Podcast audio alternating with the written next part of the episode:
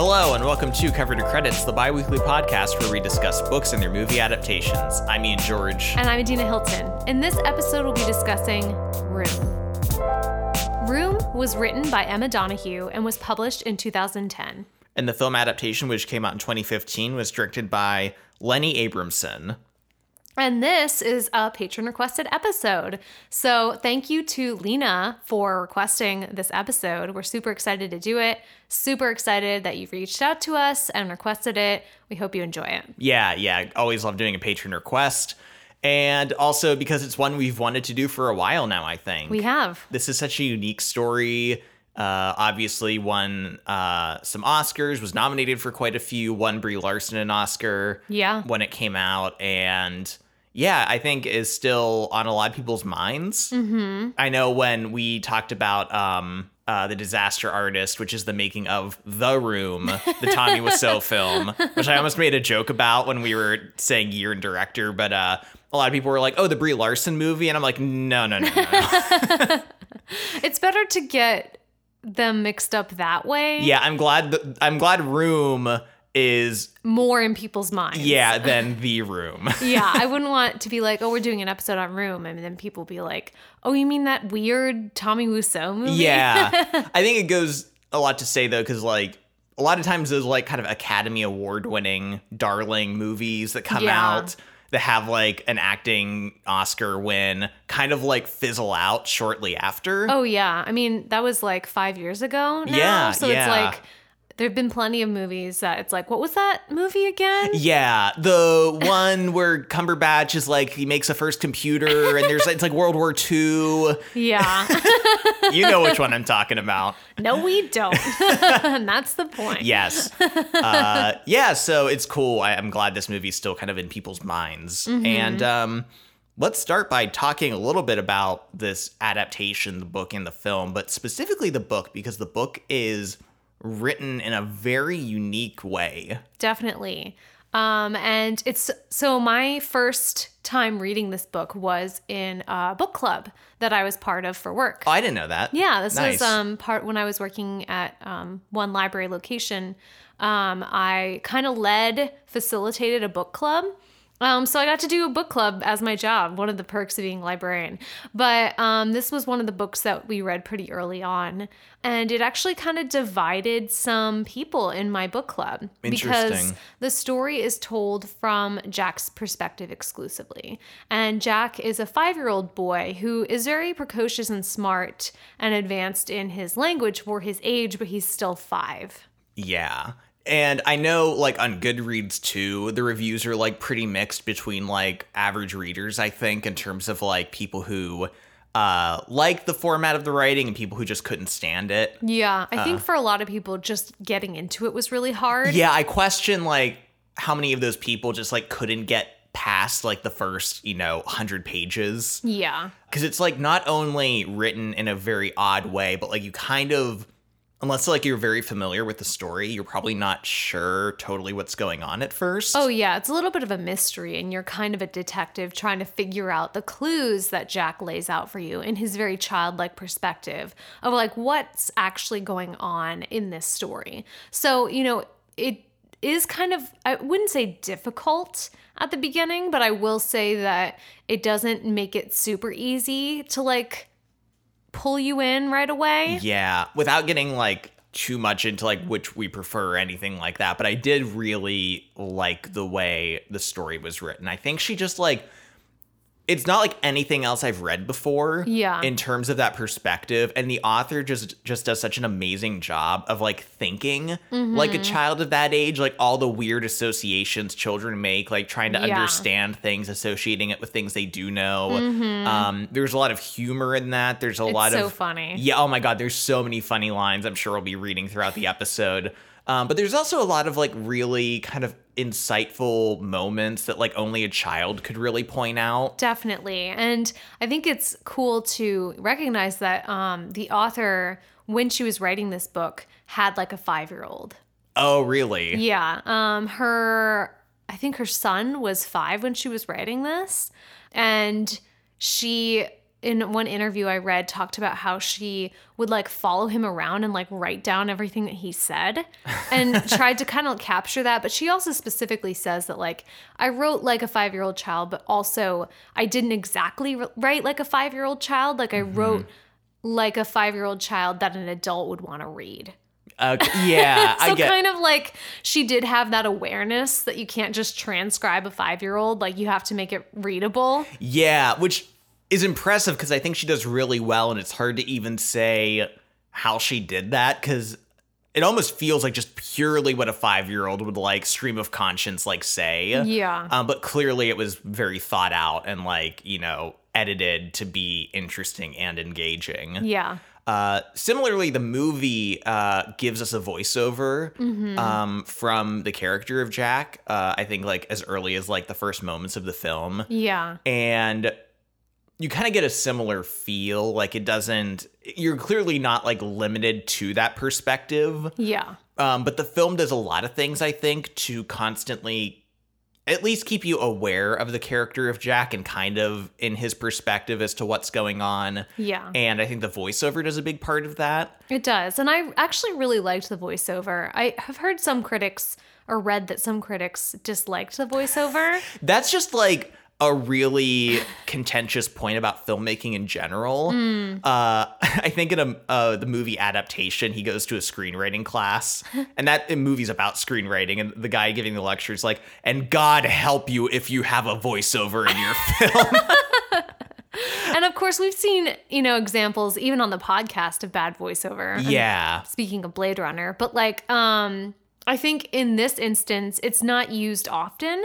Yeah. It's not like the whole movie, but we just get little snippets of Jacob Tremblay, the star who uh, portrays Jack, just kind of free associating, talking, and a lot of these lines are almost directly from the book. Yeah. But I just love getting like a little peek into Jack's mind, basically. And not only that, but it, it does lighten the film a lot when you get yeah. his perspective, like mm-hmm. when they're mm-hmm. trapped in room and just to hear him kind of like talking about like the furniture is his friends and like the things he and his mom do and like it gives you that levity that I'm I can't think of any other way that you could really get. Yeah. You know what I mean? Like I know oftentimes voiceovers are compensating for like a poor script or like not communicating things properly, but like what the voiceover in this film gives you, I'm I can't imagine getting any other way. I agree. So I, I think it's really successful in that way. Yeah. So let's talk about Room.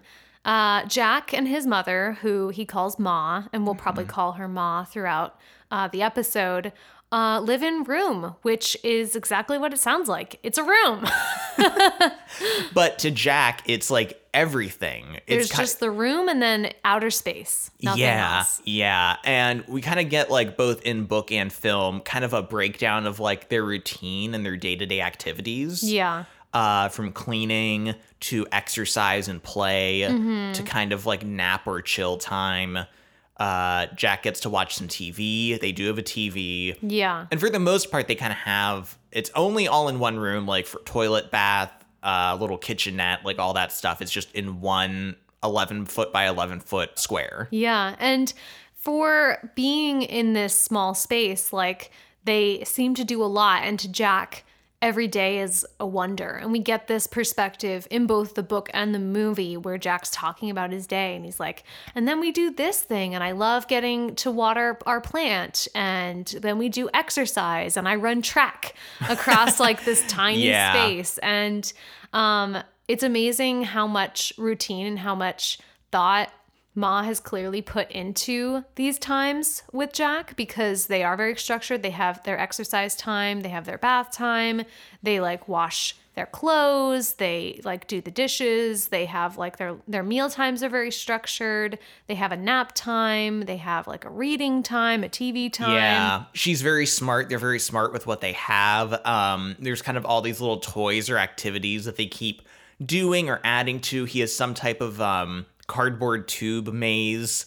Uh, he has egg snake, yes. which is just this long uh, chain of eggshells that they keep adding to that I think is so funny. Yeah. Um, but like all of these things in room are Jack's friends too. Yeah, he, he, he personifies everything. Yeah, and he doesn't call just bed the bed. He's like, it's bed, and this is table, and wardrobe, and plant, and meltedy spoon. And like, Meltedy spoon. I love Meltedy spoon.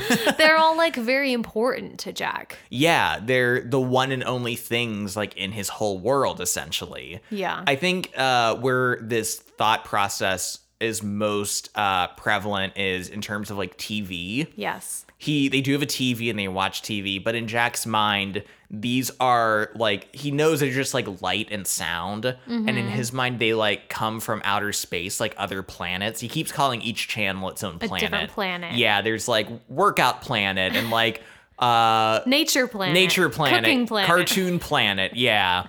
Uh, one of my favorite comments in the whole book was like he's watching a home uh, a home renovation show, and all he says is like, "The woman is crying now because her house is yellow." so true.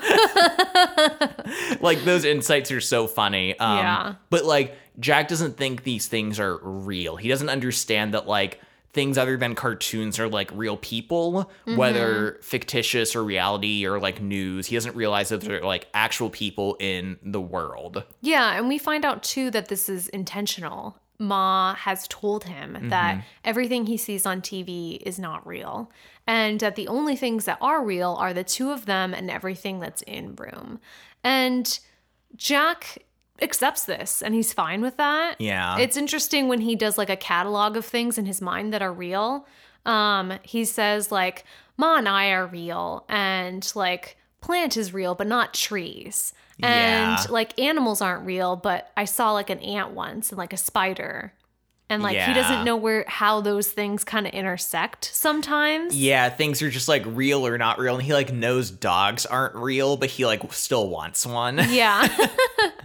Uh, yeah, so I think that's like a really kind of, I don't know, interesting, just like how accepting he is at his age of like all these truths. And it really makes you question, like, how long could he have gone believing these things? Because without like any external stimuli yeah. to disprove those thoughts, like, could he have grown into adulthood still believing that? I think too this is an interesting parallel and the author has talked about this in some interviews as well like just this idea of parents lying to their children Oh, yeah, yeah. and how um a lot of people will kind of have this idea that well when I have kids I'm not going to lie to them. I'll tell them the truth. I'll tell all them the, truth. time. And then you have a kid who's like, "What's that?" Like, explain it to me. And you're like, "I don't fucking know." Like, Yeah.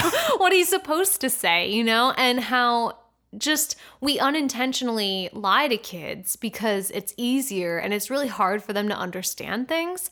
And so it's almost impossible to tell them the truth from a very young age. Like you have to give it to them gradually because they won't understand. Yeah, like it what like Jack believes that like when they flush the toilet, it goes like straight out into the ocean. Yeah. And it's funny because like you know that's not true, but like I also don't know what the steps between Yeah. those things are or like what actually happens to it. So you can Mm-hmm. see how these things kind of like happen, like how these lies kind of get laid out. Yeah. You also get a sense very early on, and I mean, it's clear that like they have this like closeness and this connection. Yeah. And I mean, just because they're the only, essentially the only two people who they they have, you know what I mean? They only have each other. Yeah. And so they're in this situation where like they're so just kind of like I don't want to say the same person, but they're kind of like a unit in a way. Like They are. And in fact, in the book, there's a line, I think, where Jack says, like, he knows he's separate, but he's also, like,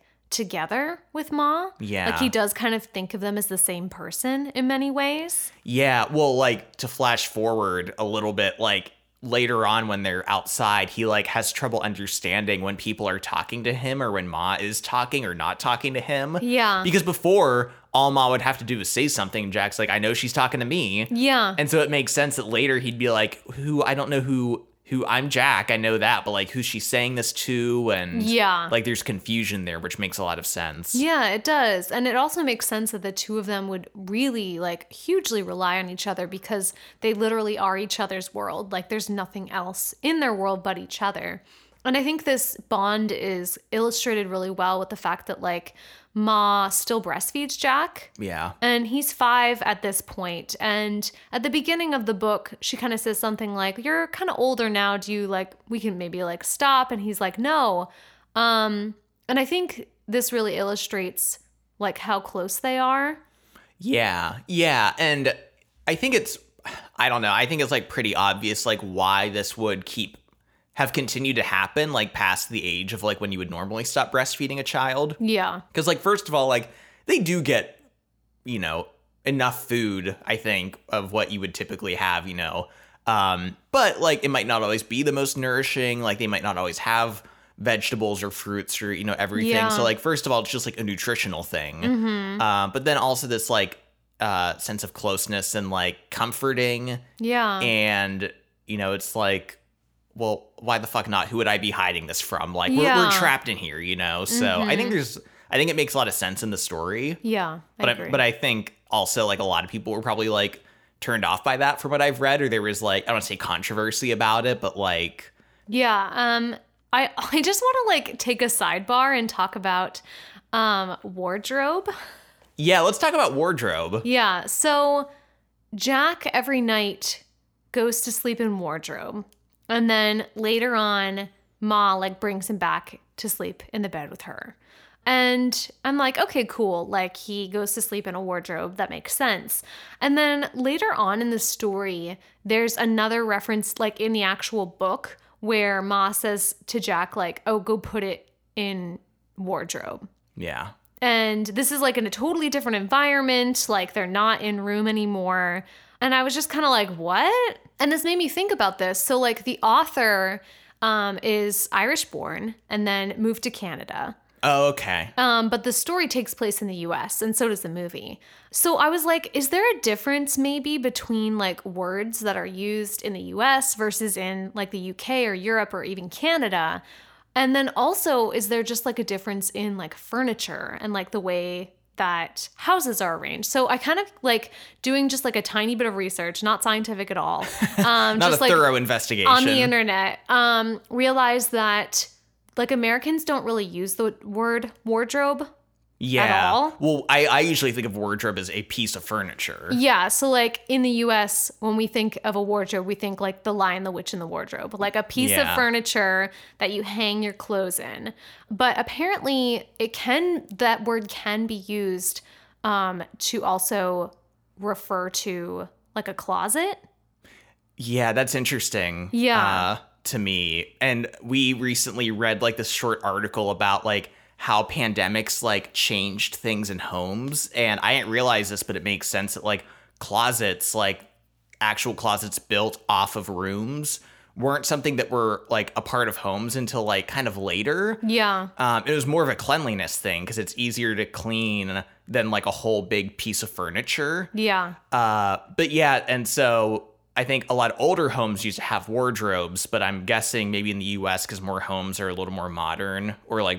built more recently, like they have closets. We don't need wardrobes. yeah And it wasn't until you mentioned this whole thing to me that I realized I'm like, you know what? It is weird in the story that they have a piece of furniture, a wardrobe. Yeah, especially in a very small space, Yeah. that they would have that much space being taken up by a wardrobe, which is something that I don't think anyone in the US has anymore. I mean, There's certainly I not. could be going out on a limb there. I, I'm sure someone does, but like nobody really has these anymore. And if you had something kind of similar, like some kind of IKEA setup, it would definitely be kind of like an open concept, like Or just, just- yeah, something to hang a stuff clothes on. rack. a clothes Yeah. rack. Like it wouldn't be a piece of furniture. Um, and so yeah, definitely more in the U.S. We have like closets, which like have doors that are like built into the wall that you can like Yeah. put stuff in. But you raised the question of like, is wardrobe in the book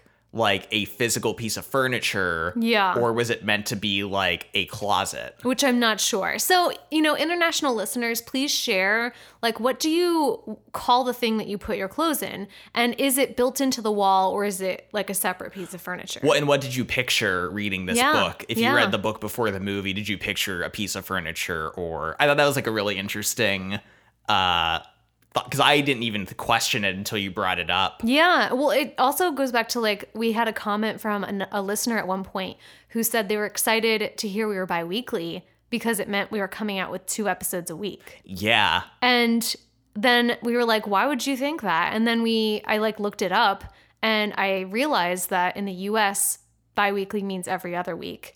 And then in some other countries, it means twice a week. Yeah. So that makes sense, right? totally. Just like not. English. Yeah. Uh, always screwing us over. Although shame on that person for thinking we're reading and doing an episode on adaptations twice a week. uh, yeah. So um, this this leads us into uh, old. Well, we we mentioned the set too. Uh, the wardrobe being a part of the set. Yeah. And the film set is is really interesting. I was reading that they built this space, this 11 foot by 11 foot uh, set for room, and you'd think with such a tight space that it would break down in terms of like uh, walls being removed to like Yeah. allow cameras easy access, things like that. But actually, once they built that space, uh, they had everything set up and they filmed within that space among the furniture and the actors and like wow. it must have been like only a, like three other people like including the director mm-hmm. and maybe the director was the uh cinematographer too i'm not sure that happened. I thought I read that they would take the wall, like one wall down to film. I read i read that they didn't Hmm. but we we oftentimes run into different Accounts. yeah so I'm, I'm not totally certain. Maybe we'll follow this up on twitter. Um because i read that the director spent a lot of time in the bathtub uh during scenes because it was like one of the only like out of the way places that he could kind of like go into. I did read that they made sure that when they were filming that the camera was always inside room okay. and not like outside even when they were filming like if they had a wall down like they made sure the, the camera was like inside Okay, may- maybe that's what this thing was referring to. I'm not sure, but we'll follow up on Twitter with this. Uh, regardless, I think the space is like really.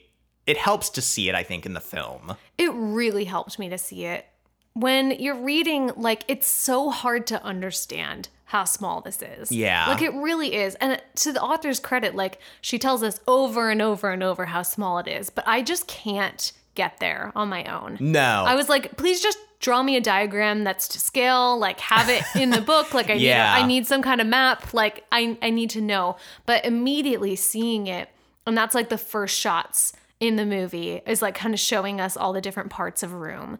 Um and you immediately see like how sallow the lighting is because Yeah. it's just the light from like the skylight at the top and then just like some lamps. The like shitty cork board that makes it look so dingy and gross and that like i knew was in room from reading the book but i couldn't picture it you know? Yeah, but it's also filmed in such a way with like these really shallow depths of field kind of close-ups on things like from Jack's perspective while he's narrating that you do feel this kind of like intimacy with it, like this almost like po- positive association to a degree, like understanding how he sees these objects in this setting and everything. So I think the film does a good job of like it's not like this like hellish dungeon that no like it's is not yeah yeah, but like you said, you kind of get both sides of it. You see how depressing it is for Ma, uh, but then also how Jack can kind of view it in this like positive light. Yeah, I will say though, I really appreciated getting to visually see it, and I think it struck me a lot more than reading about it did. Yeah. Um, let's talk about old Nick. Old Nick. Old Nick. Uh, one of the kind of like this almost like seems like something that'd be in like a Stephen King book. Yeah. Like it has that creepy like There's almost like a mythology folklore aspect to him, and even Jack doesn't know if he's real or not. yeah. I, lo- I love He's like maybe half. I loved him saying he was like half real. Yeah. I thought that was so unsettling. It was. Um, but old Nick is someone who shows up at night, um, never on a consistent schedule, but like always at night. Yeah. Um, he visits Ma and makes the bed squeak as Jack like understands it. Uh, Jack is always hiding in wardrobe when old Nick comes. Yeah. And it seems like sometimes old Nick is like he's aware of Jack.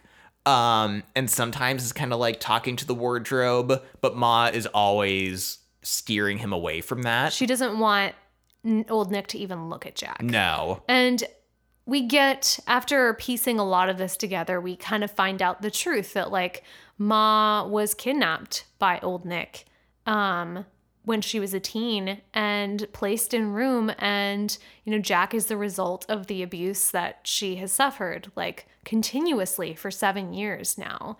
And, it's interesting. We don't learn really anything about Old Nick, and I think that's intentional. You know, the story is about Ma and Jack, and Old Nick is a part of it, but it's not his story. Um, so I think the author and the filmmakers intentionally keep him pretty like vague and just like this malevolent presence in their life that's disrupting their like for the most part like peaceful life together. Yeah, and like you said, he's not. He doesn't abuse Jack. No. He like doesn't even like interact with him at all.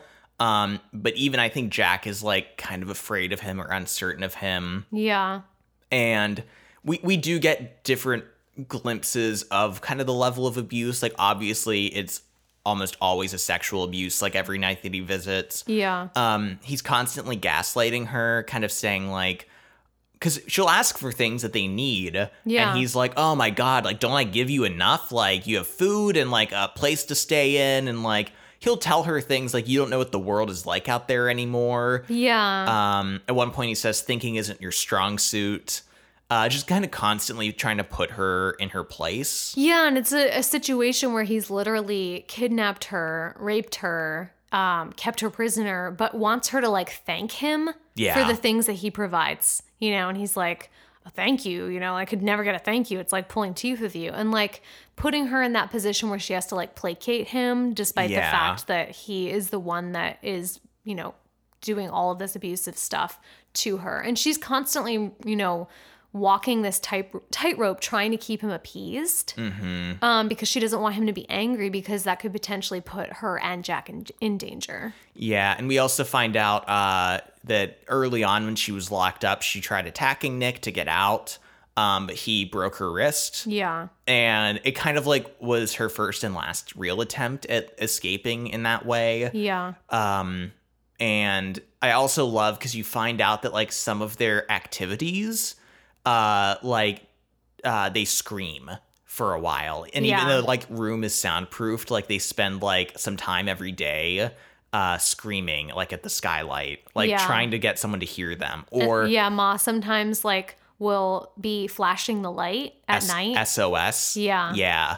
Uh, and, and like Jack doesn't understand. He just knows she's turning the lights on and off at night, and it like wakes him up. yeah. Um, but I love like at first you're like, what the fuck is going on? And then things pieces start falling into place uh, the more Mm-hmm. you read. There's an episode that happens in both the book and the movie where like old Nick kind of like tries to interact with Jack and um depending on the version like Ma kind of like freaks out and tries to like get Jack away from old Nick. Yeah. And old Nick starts to strangle Ma and is like choking her and Jack of course is really scared and then he leaves and like this is a very terrifying scene.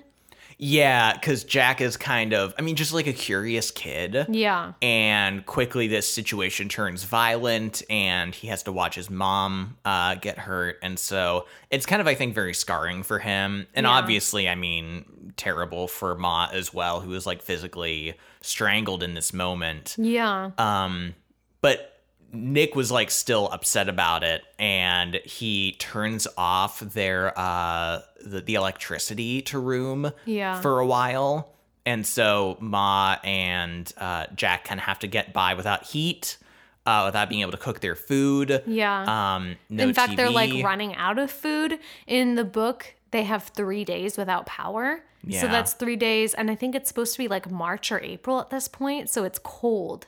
And like all their food in the fridge and in the freezer is going bad too. Yeah. Um, and they can't obviously heat anything up. So just like how twisted this is, like even in their like terrible situation, the fact that like Ma tries so hard to like keep things under control and think keep things safe for Jack and then to like in this instance have that be taken away even that little bit of like control that she Yeah. had she also finds out around this time that old Nick has lost his job and he's been laid off for the past 6 months and we're very scared to find this out and so is Ma Yeah, and this is uh you know, at first like I I didn't understand or think about the significance of this. Um, but it's not until later that Ma kind of lays it out for Jack uh in terms of like she's like, "Listen, he doesn't own his house. If he can't pay his mortgage, the bank is going to try to take the house. yeah And if they do that, Nick isn't going to be able to keep us." And Jack is like, "Oh, so he'd let us go." And she's like, "No. he'll never let us He'll go never let us go." And like we as the reader understand that if situation gets de- desperate for old Nick, like he'll kill them. yeah. And that's what Ma's afraid of. Yeah, and I, I kind of think that's a really I don't I'm not sure that's fully communicated in the film. Yeah. Um, but in the book I think it's more communicated. So there's like this ticking time bomb element of like we have to figure something out soon because who knows if he, you know, tries to kill us when that would even happen. Yeah. And so Ma around this time tries to explain re-explain what reality is to Jack and tell him that there's a whole world outside and that she was lying before when she said it was all made up and it was all in TV um, and she's unlying now and Jack does not like this. He's not about this. No. He's not cool with it. no. Uh, but it does give us a um a really good scene between them when she's trying to like figure out the right words. And she I love it too because she's like explaining like the things you see on TV are real. And the first thing Jack says is like so Dora's real? Like the one he's thing very concerned about Dora. Yeah the one thing that isn't. She's like no Dora's a drawing. And like um tries to explain trees and he's like I can't see them if I look out skylight. And she's like that's because they're not like they're they're sideways. They're sideways like you can't look at them going straight up and and jack thinks she's like messing with him or like playing with him Yeah. um, but he's like still not about it and, And he doesn't want to believe it because he doesn't want to change the way he's thought about things for this Yeah. whole time. Yeah. it's a it's a really good and i think really frustrating scene because i think you feel for both of them in this moment Yeah. you feel so bad for ma trying to like explain this to him and you feel bad for him because he's like just a kid and he like doesn't want to have to totally like And he can't handle this. No, he can't like change his, or he doesn't want to change like his entire worldview. Um, and understand that like old Nick is like actually really scary and dangerous, Yeah. and uh, that there are things that like Ma can't protect him from. Um, maybe here is a good spot to talk about the acting duo of Jacob Tremblay and Brie Larson Wow. because I mean they just are so so freaking good in this movie. Uh, Jacob Tremblay specifically Yeah. is just like so good as Jack. I know. He's he manages to be sweet but annoying but innocent but also like so funny. Yeah, You know, it's just like how. and like later on when he's out in the world, he's like very shy and quiet. Um, but like you know is shouting down Brie Larson in scenes. yeah. I- I forget we did an episode recently where there were child characters or actors in the film that were important and I remember thinking like they're they're okay but you really needed like a Jacob Tremblay type in this role Yeah. because there's such the rare actor, you know what I mean, like child actor where it just feels so natural and they're so likable and endearing and I mean it's it's really just phenomenal. Yeah, and he was like seven, almost eight when he made this movie.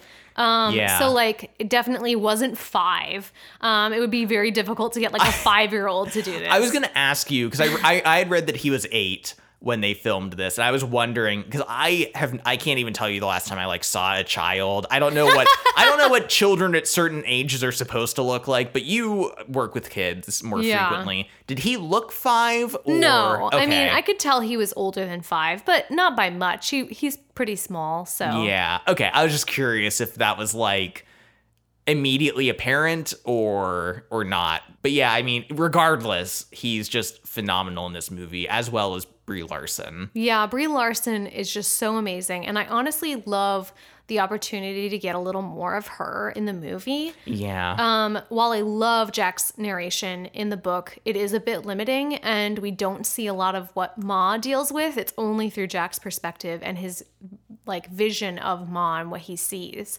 Um, so I really did like getting to see her interact with Jack and like their conflicts, even their fights, and like, you know, their love for each other, and just the way that she's kind of looking at the world and the way that she's dealing with everything. Yeah. Um, Brie Larson like really channeled that so strongly. Yeah, and she really is vulnerable and like I don't know, it never comes across as her being like this righteous, like motherly figure who No. who would do anything to protect her child. Like no. You get that, but like it's not this kind of preachy kind of portrayal or role in my No. mind. Honestly though, Jacob Tremblay deserves an Oscar for delivering the line uh Room is only stinky when you do a fart I love that. while crying. he was crying and delivered that line. Like he's so good in this movie. I love that part. That's so great. I love when they're in the movie when they're fighting about the dog Lucky. yeah. And Ma is just like, Lucky's not real. You made him up. And then he just like starts crying. like, and Ma's just like,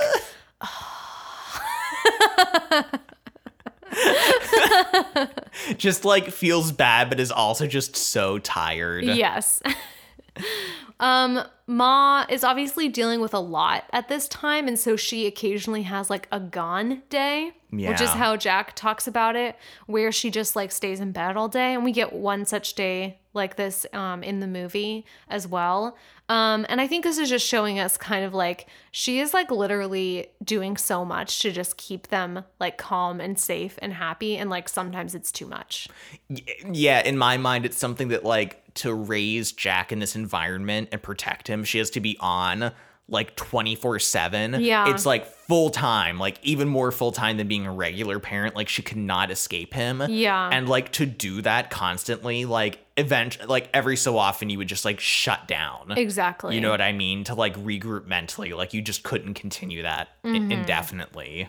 Yeah, and it's after one of these days that Ma starts to have an idea about how they could escape.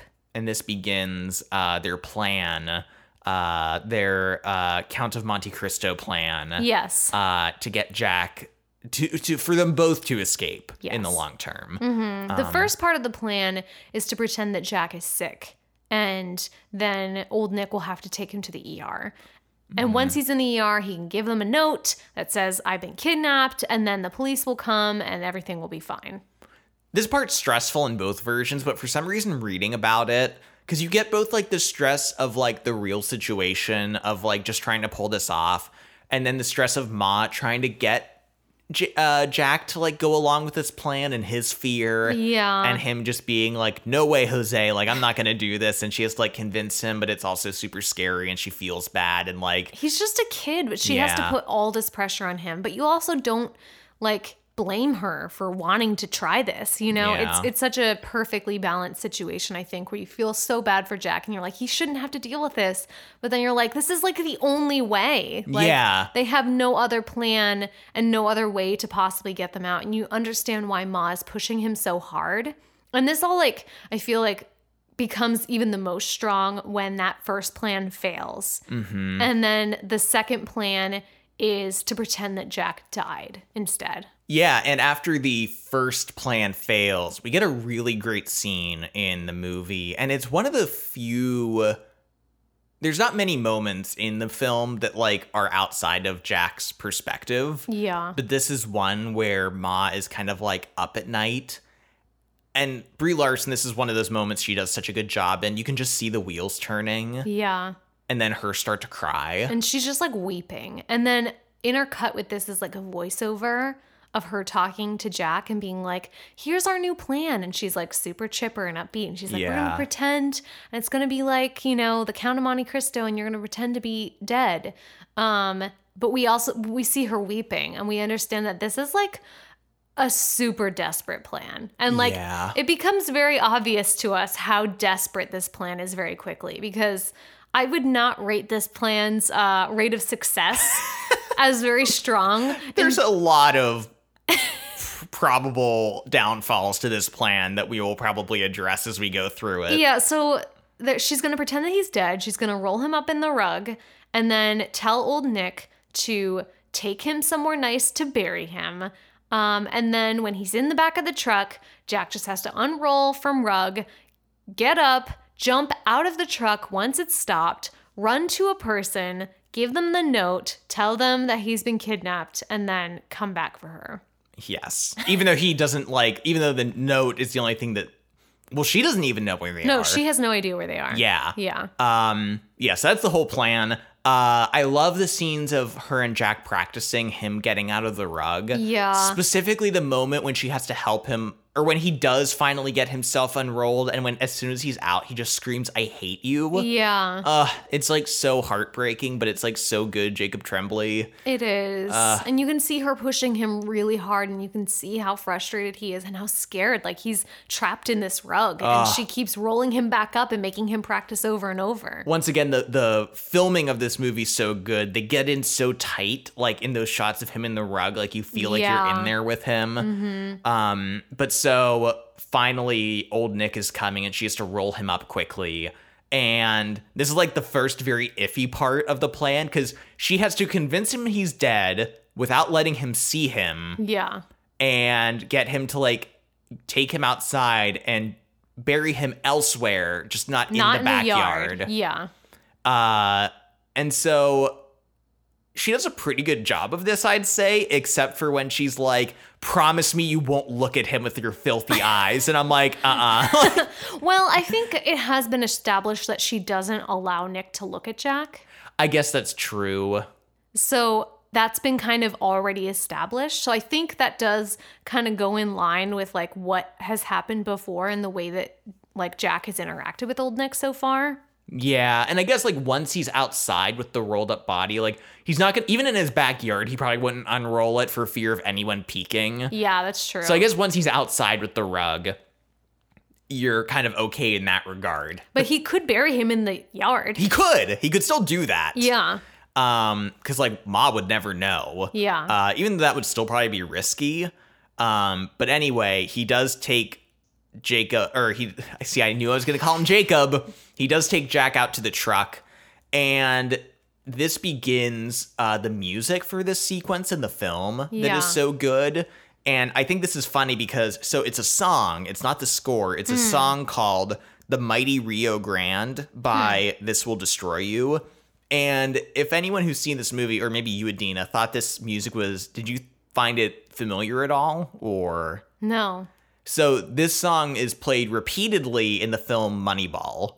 Oh, huh. And I actually always thought it was an original score for Moneyball. Yeah. Because they use this song a lot in in Moneyball. Huh. Um, but it obviously it isn't, and this film uses the song as well. But like, it's such a good song. Both those films use it so well. It's kind of got this building, kind of eerie but beautiful kind of tone to it. Yeah. I think it captures like the kind of like hopeful building up and to this triumphant moment when you Jacob on I know, I You said did it! Jacob. You did this to me. It's your fault. I, ins- I incepted it in your brain. you did this. Sorry. When, Uh, when- Jack unrolls. when Jack unrolls in the back of the truck and like catches a glimpse of like the whole sky. The scene is beautiful. It's Oh so gosh. well done. It's like Yeah. Mm-hmm. unbelievable. Um, but once again, in terms of the plan, in the book, it's explained that she knows he still has this truck Yeah. because he's talked about it. In the movie, we're not told that. Yeah. Uh, but she's like, I know he still has this truck because he complains about it still. But regardless, he could have a ton of shit in that back that wouldn't let Jack move at all. Yeah. But conveniently, like he's very cleanly, I guess, and the entire truck bed is like cleared out. Yeah. And has plenty of room for Jack to squirm around and unroll in. That's true. He might not be able to unroll. I didn't even think of that. yeah, if, he, if he's just like kind of like packed in with some stuff, like Yeah, he would be trapped. Oh God. I, I know. Um, but and also like he's driving past a ton of stuff. Like he just like railroad tracks and like I don't know, even at stop signs, it's like there's probably no one around in this area. Yeah, and it's nighttime. Like it's past nine, which is when he usually comes. So Yeah. who was who's going to be around? Yeah, it's a very very desperate plan, but luckily everything goes pretty well. Um, Jack is able to unroll from the rug. He manages to jump out, but old Nick sees him. Um, so he runs and he runs towards someone walking their dog. And the interaction, even though old Nick gets there and kind of grabs Jack, the interaction is weird enough that like the guy walking his dog is kind of like, what's happening? I just want to say there's one detail in the book that for me sold this moment. Yeah. That the movie didn't do, and that is Jack kind of surprises the owner and the dog, and the dog bites his finger. Uh huh. And so when old Nick comes and kind of takes the kid away, the guy's like, "Oh shit! Like, are you okay? My dog bit you. Are you okay?" Yeah. And the fact that old Nick is like not caring about that, I think, is the biggest thing that sets off an alarm. Yeah. In the film, old Nick is just like, "I'm gonna be." As creepy and suspicious as I possibly can. Yeah. And also Jack is like screaming and like saying help and Yeah, well, I guess more t- towards the end. Like at first, he's kind of like quiet. Yeah. I think it's not till like a little bit near when he's like going onto the truck again that he yells for help. But like, I don't know. Old Nick does not do even like.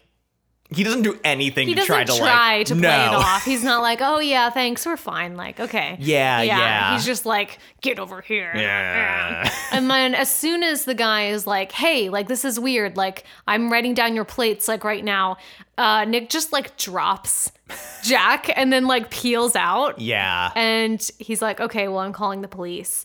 Um, so I mean, Jack definitely got it lucky there that old Nick just kind of like panicked and is like, bye. Yeah, he was lucky that old Nick was like super suspicious and that he found like a really decent guy who was like willing to kind of like interfere and like question Nick. Yeah. Um, yeah, and so, but this kind of begins like the second moment of suspense because like old Nick kind of peel, he kind of like does a U turn and goes back. Yeah. and you're like, is he going back for Ma? Like, what the fuck's he? Is he gonna kill her? Like, yeah. And in fact, in I think both versions, Ma, it almost implies that like she doesn't think she's gonna make it. no, yeah, Like she thinks he might come back and kill her. And she's, I think, sort of prepared for that. And this is like her only idea of how to save Jack, if not herself. Um, but we don't know what's happened to Ma. And like the police come, and oh my God, this is such a stressful scene. Like in both the book and the movie, when Jack is trying to explain where they are, and he's like, room. And they're like, room where like what in house and he says something like room's not on any map and they're like oh my Like, god what, what what's outside of room? He's like outer space. God, it's like freaking like detective work here. Yeah. Trying to piece together. But there's this great uh, female officer, uh, Officer O. Yeah. Uh, and she like is really like patient with him. Yes. And she eventually figures out that like when he was in this rug rolled up, they made two stops in a turn. Yes. And she's able to figure out like, okay, I know that room is We're like in this neighborhood. yeah, three stops away from this neighborhood. Mm-hmm. Um, but the whole time she's trying to figure this out, there's this other Oh my God. douchebag cop in the front seat being like, ah, it's a lost cause. Like, I know this is like definitely more in the movie, but I just wanted to strangle him. He's like, "Oh, should we just like call like child protective service services and be like, okay, here's a kid, bye." he keeps like, interrupting. yeah, I'm like, can you do your job? Like, you- pretend to do your job. Shut the fuck up, sir. Yeah, I would have expected nothing less from a man. I know.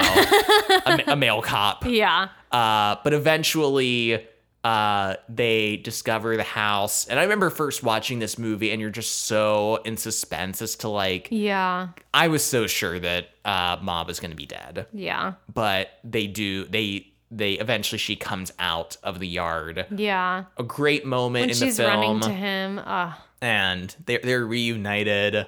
Ugh, this is amazing. yeah, and and I I love even though the plan is like super risky and like probably almost never would have worked in like a real situation. Like I do love that it was one that like had Jack saving Ma Yeah. that put him in the driving seat of the narrative in terms of like him having to like do this. Yeah. Um so I really love it for that reason. Yeah, and I ju- just want to take a moment to mention that there is like a real life scenario that happened that kind of inspired the author to write this story. She said that she didn't base the story on this specifically, but like heard about it in the news and it kind of triggered her into wanting to write her own version of this type of story. But there was a real case, um, and it, it's called the the Fritzl case, and it took place in Austria. And it's the story of this man who actually um, locked up his 18 year old daughter in this like basement, like cellar, like apartment uh, for 24 years and actually fathered seven children with her. And the reason that she and her children were able to escape was because one of them actually got sick and was like in a coma. And she like begged her father to take this child to the emergency room. And he finally did. But this kind of ended up being where all of this came out and like the freeing of her and her kids. And it's a really terrible story, so don't look it up. if it's gonna like, if you're upset by things like that, like I'm just gonna say don't look it up and just accept my like very short version Yeah. of it. Um, or if you do look it up, like don't read it right before you go to sleep because it's really upsetting. Yeah. Well, and I mean, there have been cases since the book came out that have been similar. One was in Cleveland, Ohio. Yeah. And actually, it's interesting because um, the movie, I noticed in the opening credits that it was like, like filmed in Canada, I thought. And Yeah. I looking up later, it was filmed in Toronto. But it does definitely take place in the US. And apparently, the cop cars are um, from Ohio, Mm. uh, Akron, Ohio, actually.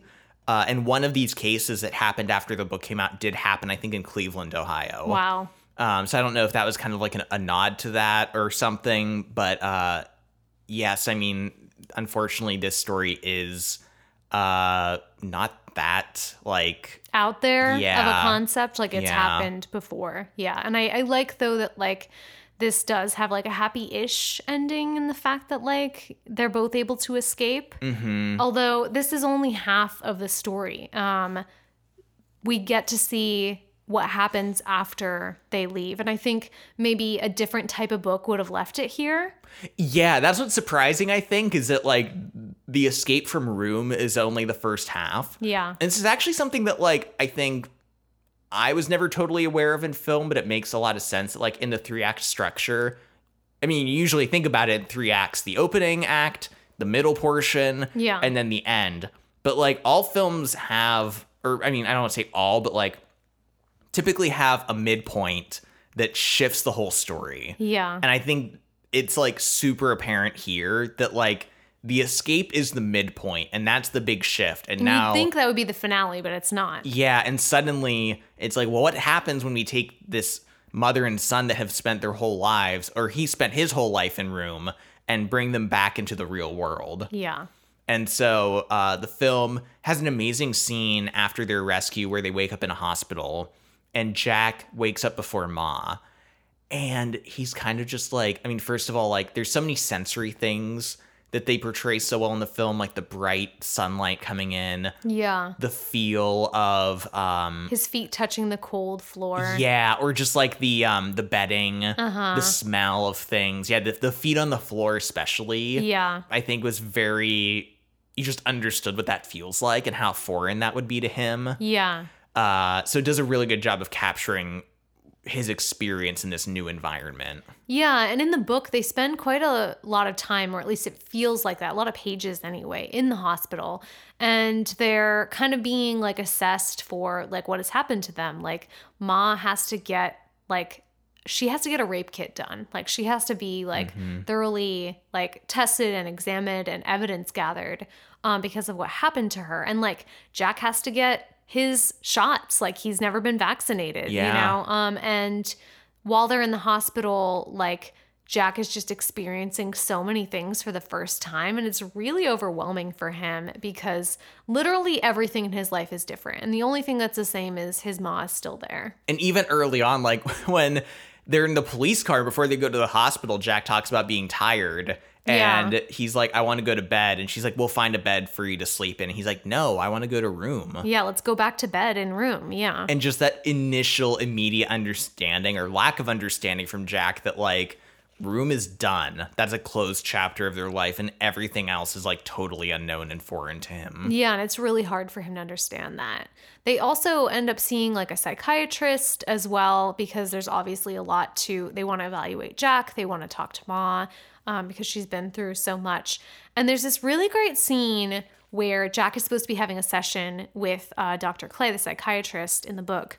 And Ma is kind of like there too and ends up engaging in this conversation. And I feel like it really represents like just the mindset that Ma had to have in room. So I'll just um, read this section. Um, and this is the uh, psychiatrist asking Jack, You never got Play Doh for one of your Sunday treats? He asks. It dries out. That's Ma butting in. Ever think of that? Even if you put it back in the tub, like religiously, after a while it starts going leathery. I guess it would, says Dr. Clay. That's the same reason I asked for crayons and pencils, not markers, and cloth diapers, and whatever would last, so I wouldn't have to keep ask again a week later. He keeps nodding. We made flour dough, but it was always white. Ma's sounding mad. You think I wouldn't have given Jack a different color of Play-Doh every day if I could have if I could have? Dr. Clay says Ma's other name. Nobody's expressing any judgment about your choices and strategies. Noreen says it works better if you add as much salt as flour. Did you know that? I didn't know that. How would I? I never thought to ask for food coloring, even. If I'd only had the first freaking clue. And just this, like, Yeah. description of how she had to think to survive.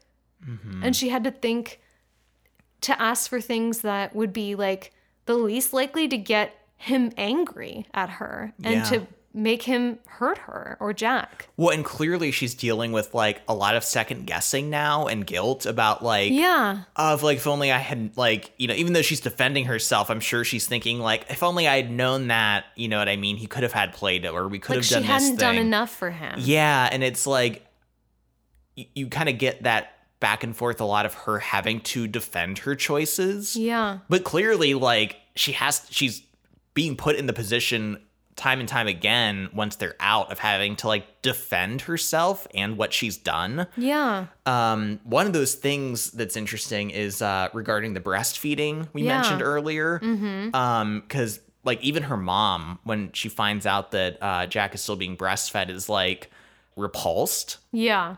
And the author actually uh, said something about this too. She said, It's funny, I didn't think too much about my decision to have Ma still breastfeeding Jack because it made absolute sense to me at every, every level. Mutual comfort, primarily, but yes, nutrition, some contraceptive effect, at least at first, a calming routine for both of them. Only when someone read the first draft and reacted with revulsion did I realize the nursing would be a problem for some readers. But I was determined to leave it in because it's a lovely example of how we officially approve of mother of mother love, uh, but actually set strict limits to how visceral, possessive, physical it's allowed to be. That's a really great quote. And I think like there's been a lot of conversation lately about like, you know, people being uncomfortable with like mothers breastfeeding in public or things like that, you know? And it's like, why are certain things okay, but other things not? And I'll admit that like, yeah, a woman like breastfeeding a five year old does make me personally uncomfortable. But yeah, I mean, like this whole thing of like, you know, women are judged if they don't breastfeed their kid because they're like, uh, formula doesn't have like all the nutrition they need. Yeah. Or, uh, you know, if they breastfeed the child for like too long, or if they breastfeed them in public, or not long enough or yeah, yeah. like you didn't you also bottle fed yeah it's like i think just this theme in general that women face when they are mothers that they are not doing enough and that whatever they're doing is like not the right choice. And i think also this idea that people are always wanting to tell you how you should be a parent as mm-hmm. well. And i think it's really hard and i'm not a mother personally but like I can't imagine the pressure that you feel, even just a normal mother trying to do the best thing for their kid and literally being like, I have this child that's like relying on me to make these choices. And what if I make the wrong one? And then everyone telling you that you're doing it wrong and that you're not good enough. Like, damn. I I know. And this story of like she literally had to like raise this kid in these horrible conditions, and you're still gonna fucking judge her for like anything that she did. Yeah. It, it's kind of it, it's really crazy. Um, speaking of uh, her parents, though, she is reunited with her mother. uh, and her father. But there is this kind of great moment in both versions, or maybe more specifically in the movie. I can't think of the book, but like she discovers that her parents got divorced. Yeah.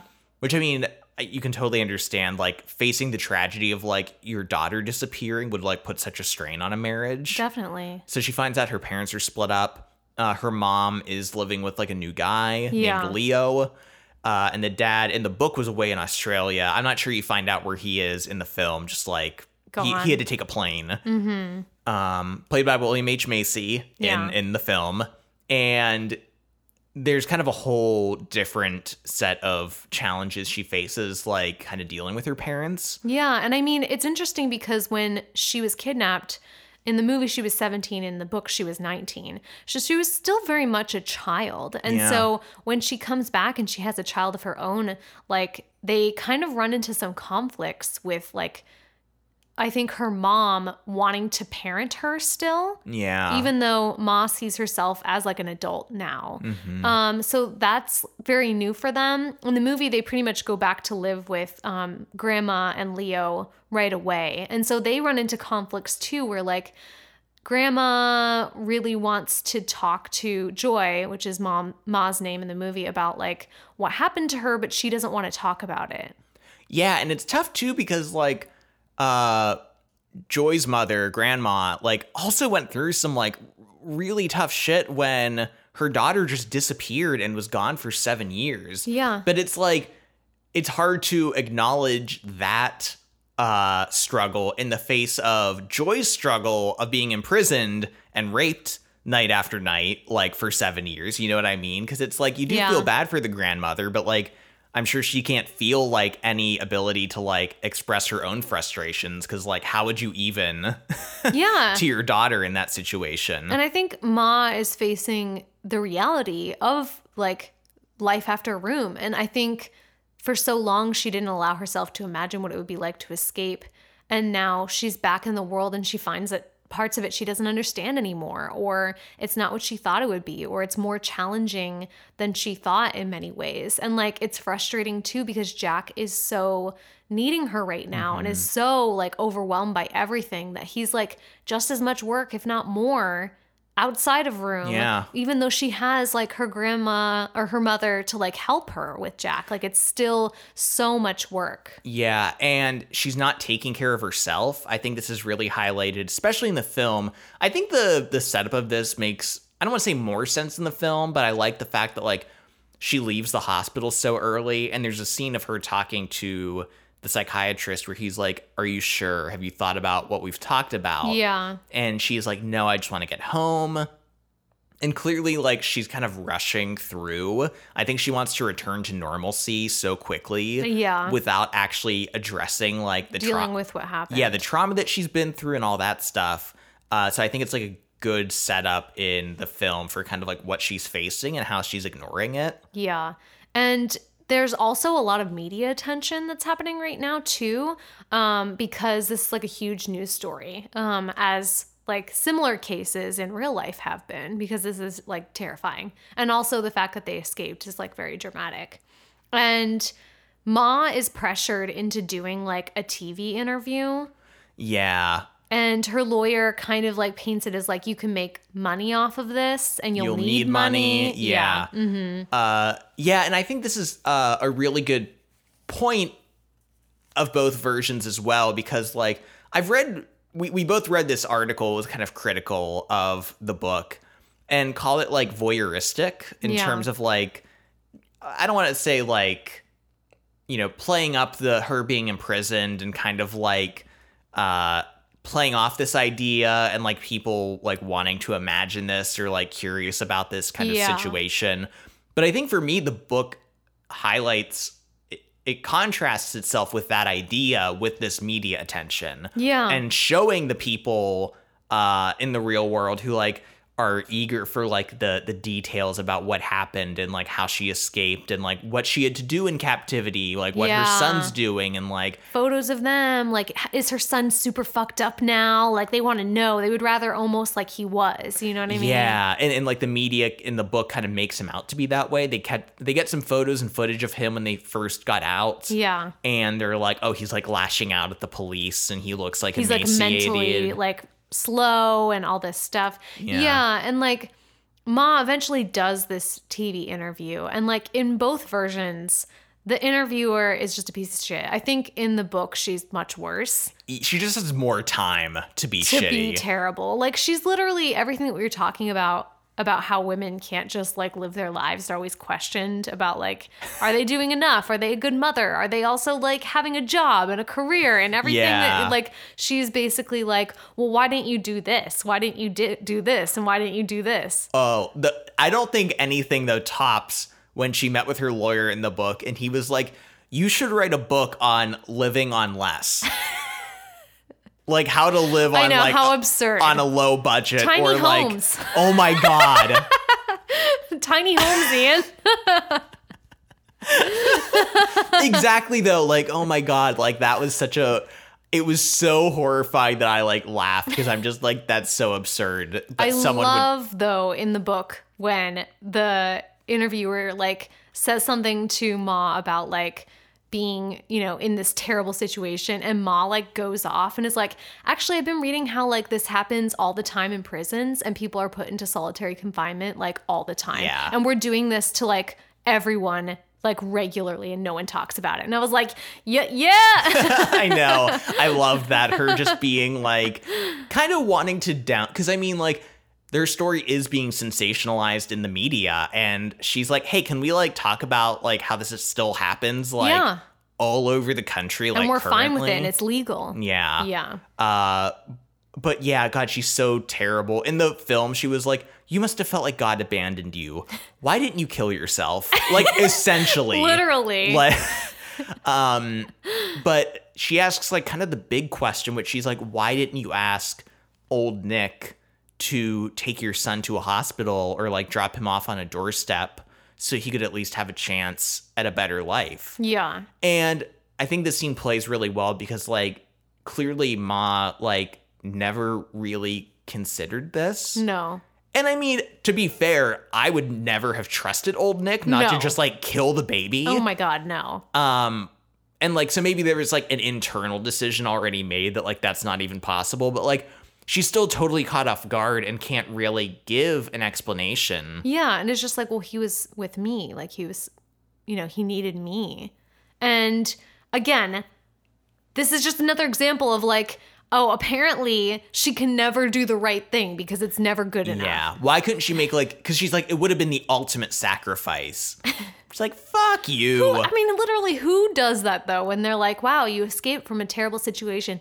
Don't you wish that maybe you wouldn't have like followed that guy? Like when he told you that his dog was sick? Yeah. Like that's basically what she's saying. I mean, to be fair though, like even reading this book, like, you know, we were just kind of criticizing like the escape plan a little bit. And I remember reading it, I'm like, I wonder if she could like figure out like the number combination. You know what I mean? Like, what if she just like kept trying, like, yeah. you know, through like the keypad. yeah, the thousands of combinations because you'd have the t- like you know, I think it's like kind of human nature to kind of be like, how would I survive in this situation? Like, what would I have done? Like, how would I have held up? And like, mm-hmm. I'm not saying that's good, but I do think it like this story captures like how people react to stories like this. I agree. Shortly after her interview, though, uh, Ma goes into kind of another depressive state Yeah. um, which I, I kind of like that those are still kind of continuing out of room. Yeah. Like clearly like she's still struggling. Yeah, and like escaping didn't like fix like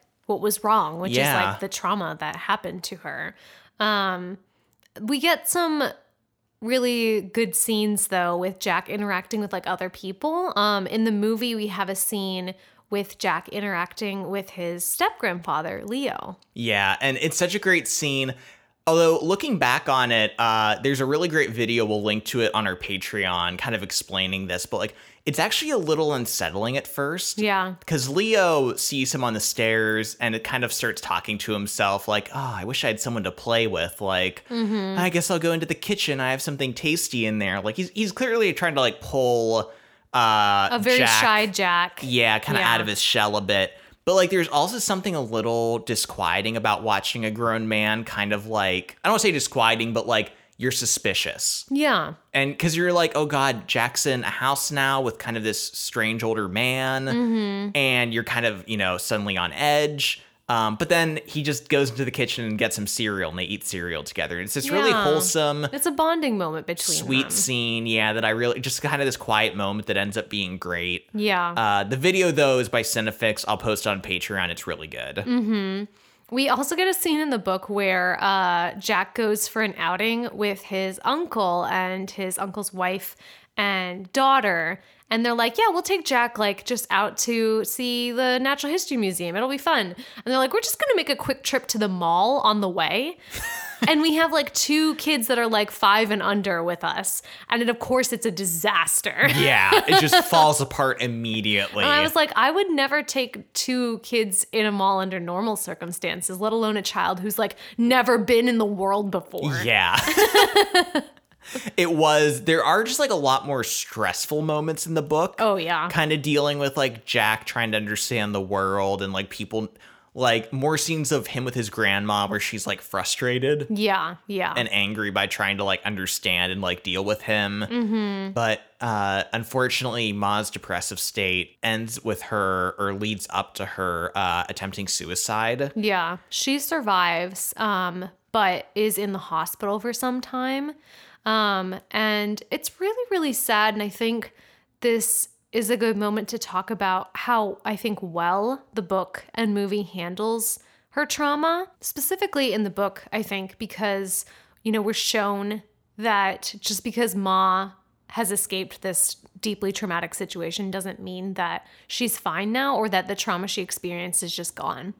Yeah, yeah. I, I think the movie maybe makes a better narrative of her, like clearly trying to push past Yeah. the therapy she needs by like going home too soon. Mm-hmm. Um, whereas the book is a little more in the middle. She is seeing a therapist or psychologist, but like, you know, clearly not. I don't know, not getting the attention she needs, or like, I'm not like I think it's a little unclear exactly like if something went wrong or what went wrong or is it just her dealing with it? It's from Jack's perspective too, so we don't exactly know. yeah Um, but I think it does show too the fact that like sometimes when you're in a life or death situation like Ma was, like you are focused on surviving. Like Yeah. that is the thing. And like Ma was so focused on surviving and also making sure Jack was safe that like now that she's not in that fight or flight like situation anymore, now she's dealing with the fallout of like what that did to like her body and to her like emotional and like mental state. yeah and like her seeing like friends she used to know who have like moved on with their lives have gotten Yeah. married have gotten divorced have kids of their own and just her having to re- reconcile with that Definitely. Uh, this begins a, a part though where you know she does survive the attempted suicide, but like she needs to stay in the hospital for a while. She needs to like you know get counseling and Yeah. like deal with this and like probably get on some medication. Mm-hmm. Um, and so Jack is left to live with Leo and Grandma by himself for a while. And this is really overwhelming for him. And it's so interesting to read about this and also to see Jack struggle. It's a lot more of a struggle, I think, in the book than it is Yeah. in the movie. But like, he doesn't understand anything. And everything is very overwhelming for him. Like, sensory is like huge. Like, the sounds are too much, the visuals are too much. Um, the just like smells and feelings of everything. Like he doesn't like wearing shoes because he's never worn shoes his whole life. They're too heavy for him. Yeah. Yeah, and the the book really gets into those details, specifically the sensory things. Yeah. um, which is really interesting.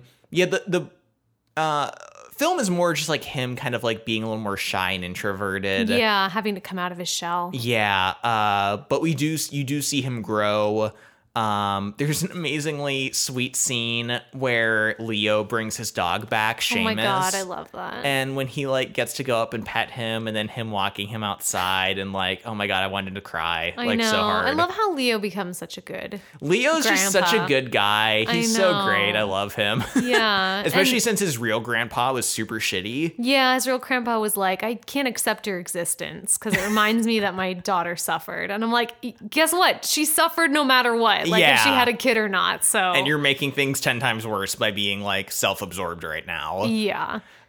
Yeah, so uh kind of a lot more like the like we said the book is a lot more about like the day-to-day struggles and like the conflicts and like it's probably more realistic in a way as Yeah. to like the specific struggles Jack would face in reality being in the situation he was in. Yeah. I think the narrative drags a little bit at It does. point. And it can kind of get a little like overwhelming, I think, for the reader to just be like, And this stressful situation, and this stressful situation, and Yeah. this situation where Jack said the wrong thing or did the wrong thing or threw a tantrum. And it's like, uh, Yeah, it, it can be a lot. um, but yeah, eventually, um, his mom. Well, there there is another great part too where he cuts his hair off, yeah. and it's interesting because, uh, in the movie he wants to, he consider he thinks of himself like Samson, and that his strength is in his hair. So in the film, he wants to cut it off to send his mom Yeah. when she's in the hospital, and So she can have his strong. and it's so sweet. Yeah, I love it. She he wants her to have his strong. Um, in the f- book though, he just kind of cuts it off, Yeah. And it's weird. And I would have assumed like, oh, maybe this is an idea the author had later on when she wrote her own screenplay. Maybe. But I read that she wrote the screenplay, and once again, this could be a totally wrong thing that I totally read. I read though that she wrote the screenplay like before the book was even published. Yeah. And so now I'm like, well, why were certain decisions made in the film, like the dog? Yeah. Why does the movie have Seamus the dog, but the book doesn't? I mean, I think she wrote a draft of the screenplay. Mm. She wasn't the sole screenwriter. Well, I think the director had some input. Yeah. I think would she imagine. workshopped it a bit with him um, and came up with a, another draft.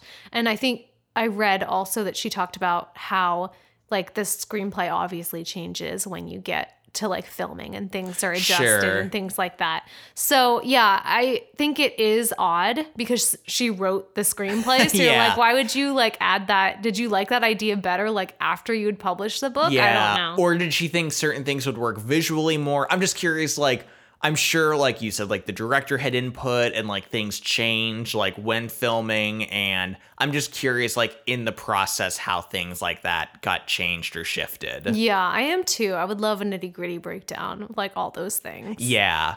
Uh, but his mom does come back and uh, get him. It's a really sweet reunion between them. And it seems like they can have a new life together. The book kind of goes into more detail about them getting like an apartment and kind of starting their lives over and it just it does make it seem like more positive even though we know that like things aren't fixed and obviously there's still trauma in their lives and things that they're dealing with but it does make it seem like there's a possibility of hope for their future and that Yeah. they can grow and you know become their own selves and like live their lives but we do get a final goodbye to room Yeah. Uh, Jack really wants to like return to room once more to see it. yeah and Ma like eventually agrees to like maybe she she thinks it'll be therapeutic for her as well. Yeah. Although Jack kind of has to like drag her to go too. She doesn't want to at 1st Mm-hmm. Um, but they go to visit, and I love them returning to it later. I think that's so Yes. smart. It and Jack too can clearly see now that his eyes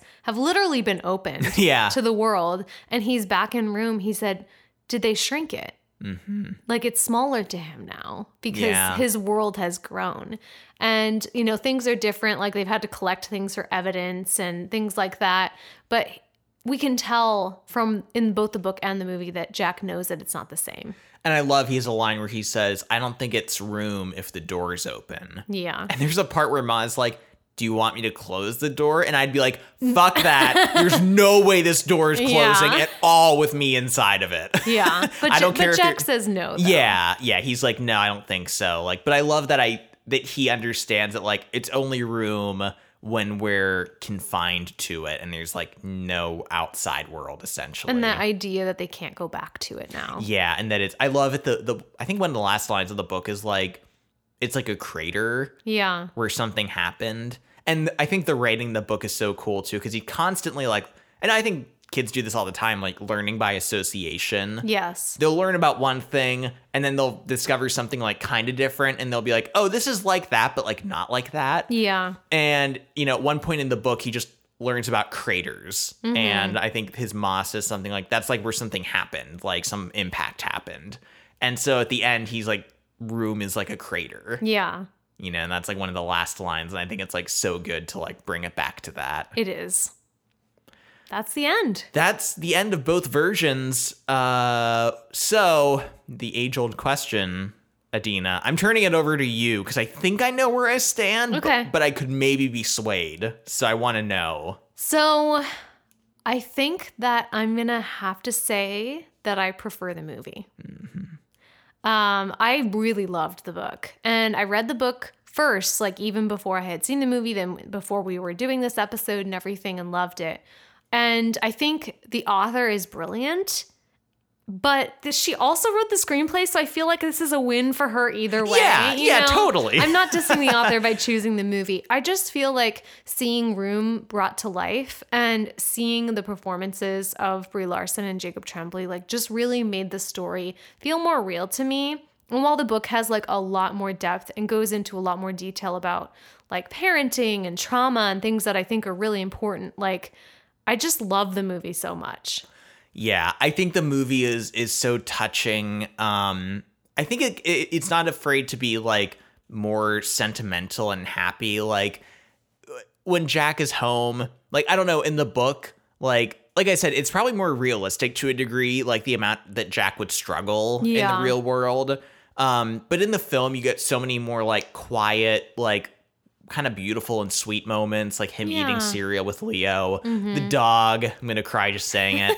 um, or the scene where he tells his grandma that he loves her. Yeah. You know what I mean? Like it just it feels so much more hopeful and sweet.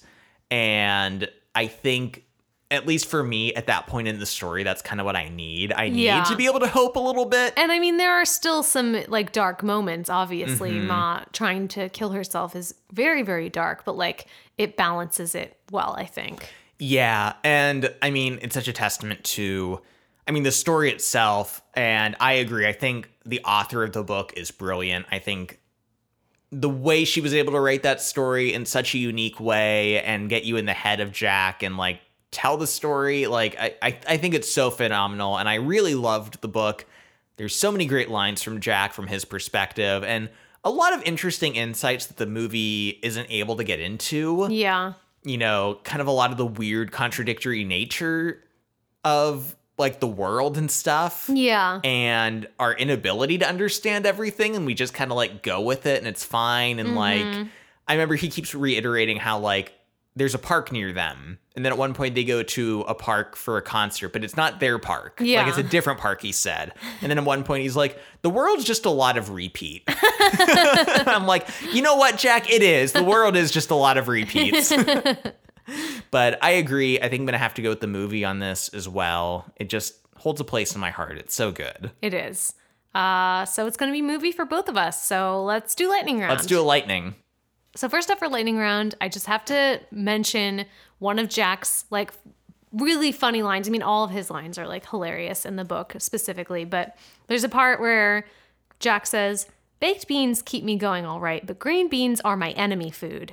Grandma made them a few dinners ago, and I just pretended I didn't see them on my plate.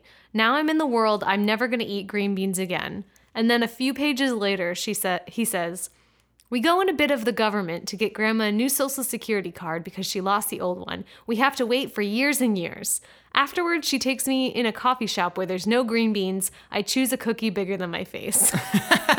I love the green bean saga. I did. That's so funny. Um, I'd also had a Jack line from the book and movie.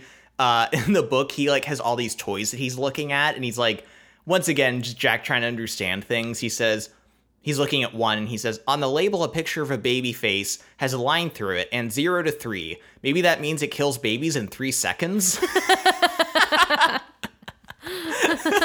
Um, and then there's also a great line from the movie, and I think it's only in the movie, and Jacob Tremblay uh, says it in a voiceover. It's like at the end or near the end, but he's saying um he's talking about just like how crazy the world is in real life and he Yeah. says all the people say hurry up let's get going just the way he says it like as in his adult voice is so funny It's perfect. I also want to mention that when they were in room, Ma and Jack only had 10 books five picture books and five books for Ma adult books. And one of the five adult books was Twilight. So that's all Ma had to read. if this couldn't have been a more hell on earth situation that's all she has. what if they were all twilight Oh my God. All five all of yes twice Yeah. Um uh so jacob tremblay uh did have trouble in the scene where he gets in an argument with ma over the birthday candles Mm. Yeah. and he just had trouble like yelling at brie larson so i guess everyone on set like jumped up and down and like just started shouting and screaming until jacob tremblay could like They pumped him up. yeah they did yeah and like he got the energy to like yell back in this situation That's awesome. yeah That's it for Lightning Round. Thank you for listening to this episode. Thank you again to Lena for requesting this. Um, all our patrons get priority in scheduling episodes. So if you'd like to support us, Patreon is a really great way to do that. So just head over to Patreon to find us. Thank you to everybody who does support us on Patreon. And if you'd like to support us in other ways, you can reach out to us on social media. We're on Facebook, Instagram, Twitter at Cover to Credits, and our email is cover to credits pod at gmail.com. And if you're listening on Apple Podcasts, uh, please just uh, leave us a review, whether it's written or just a star rating. Uh, that really helps too. And thank you so much for listening to this episode. Thanks again to Lena for uh, suggesting it. And we'll see you next time. See you next time. Bye.